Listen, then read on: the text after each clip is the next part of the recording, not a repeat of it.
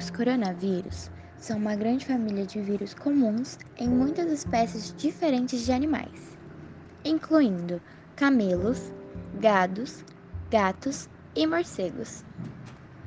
Raramente, os coronavírus que infectam animais podem infectar pessoas, como o exemplo do MERS-CoV e o SARS-CoV.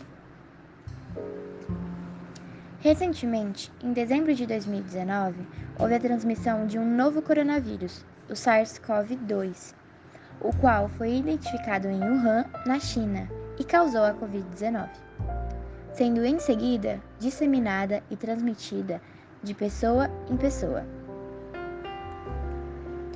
A Covid-19 é uma doença causada pelo coronavírus, que representa um espectro clínico variando de infecções assintomáticas a quadros graves. De acordo com a Organização Mundial da Saúde, a maioria, cerca de 80% dos pacientes com Covid-19, podem ser assintomáticos ou oligossintomáticos, que representam poucos sintomas. E aproximadamente 20% dos casos detectados requer atendimento hospitalar por apresentarem dificuldade respiratória, dos quais aproximadamente 5% podem necessitar de um suporte, de um suporte ventilatório.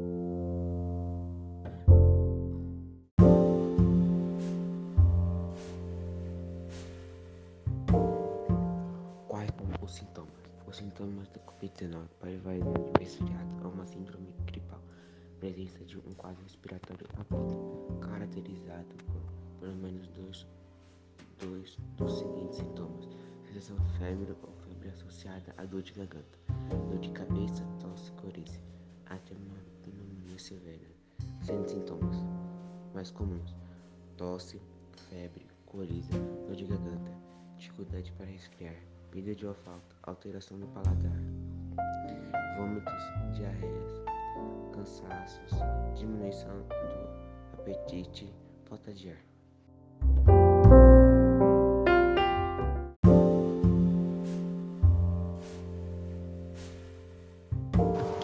Como são transmitidas?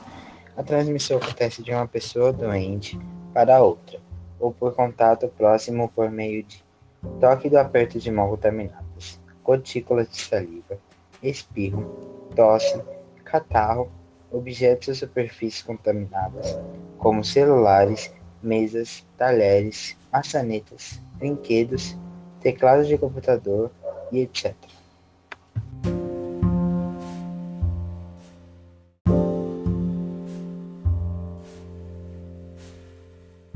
Mas como eu posso me proteger? Bom, as recomendações de prevenção da Covid-19 são as seguintes. Primeiro, lave com frequência as mãos até a altura dos punhos com água e sabão. Ou então, higienize com álcool em gel 70%.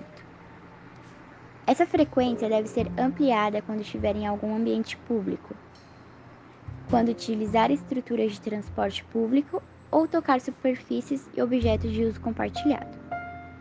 2.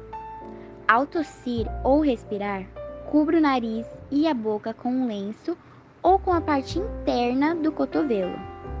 Não tocar olhos, nariz, boca ou a máscara de proteção fácil com as mãos não higienizadas. Mas se tocar olhos, nariz, boca ou a máscara, higienize sempre as mãos, como já indicado. Terceiro, mantenha a distância, na mínima de, na, distância mínima de um metro entre pessoas em lugares públicos e de convívio social. Evite abraços, beijos e apertos de mãos. Adote um comportamento amigável sem contato físico, mas sempre com um sorriso no rosto. Quarto, higienize com frequência o celular, brinquedos das crianças e outros objetos que são utilizados com frequência. Quinto, não compartilhe objetos de uso pessoal, como talheres, toalhas, pratos e copos.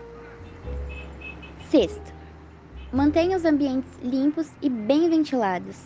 Evite. Opa.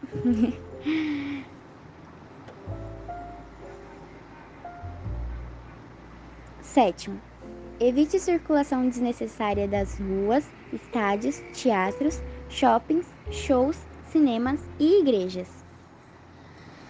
Oitavo, se estiver doente, evite contato próximo com outras pessoas, principalmente idosos e doentes crônicos. Busque orientação pelos canais online disponibilizados pelo SUS ou atendimentos nos serviços de saúde. E siga as recomendações do profissional de saúde.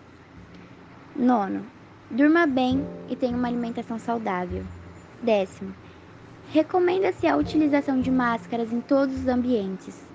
As máscaras de tecidos não são equipa equipamentos de proteção individual, mas podem funcionar como uma barreira física, em especial contra a saída de gotículas potencialmente contaminadas.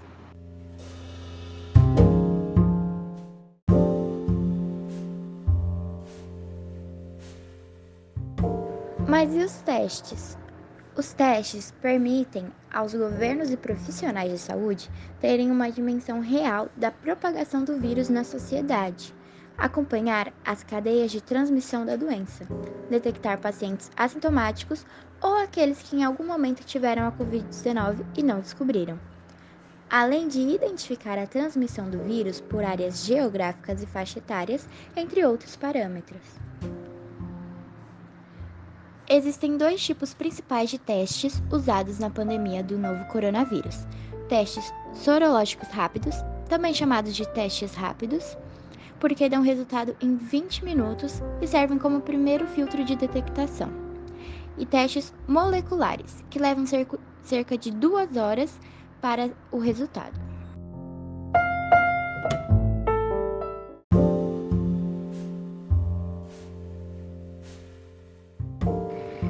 Existe algum tipo de fiscalização dos testes disponíveis hoje? Sim, todos os testes são, são registrados na Anvisa e têm de ser liberados previamente para comercialização e uso para diagnóstico. São exigidos documentos da empresa, como autorização de funcionamento da empresa e certificação de boas práticas de fabricação. Além disso, devem ser apresentados documentos sobre o produto a ser registrado, tais como ensaios clínicos, fluxo de produção, estudos de estabilidade, segurança, qualidade e eficácia. O Fiocruz realiza algumas dessas avaliações no Instituto Nacional de Controle de Qualidade e Saúde.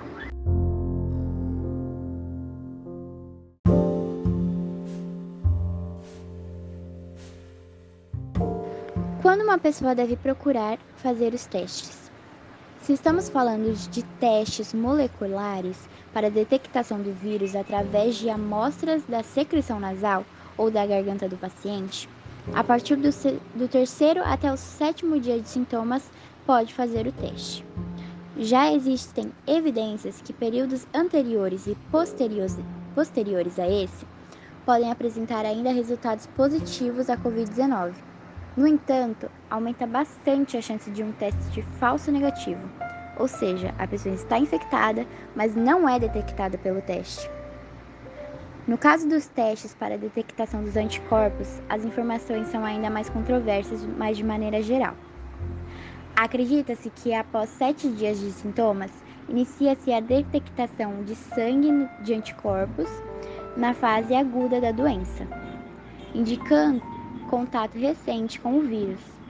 Após 11 dias de sintomas, anticorpos associados à fase convalescente da doença começam a ser detectados no soro e permanecem por um período maior no nosso organismo indicam desenvolvimento de, desenvolvimento de imunidade, mas não garantem a proteção. No entanto, essa dinâmica de geração de anticorpos ainda não está totalmente confirmada além de muitos fabricantes apresentarem diferentes performances dos testes, tornando as interpretações e conclusões sobre a fase da doença e certezas diagnósticas ainda mais complexas.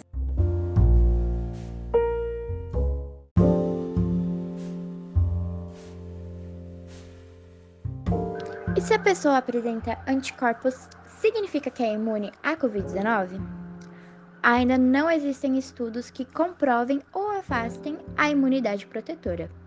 O conhecimento que se tem atualmente é baseado nas outras coronaviroses, onde estima-se uma proteção ou imunidade por períodos superiores a um ano.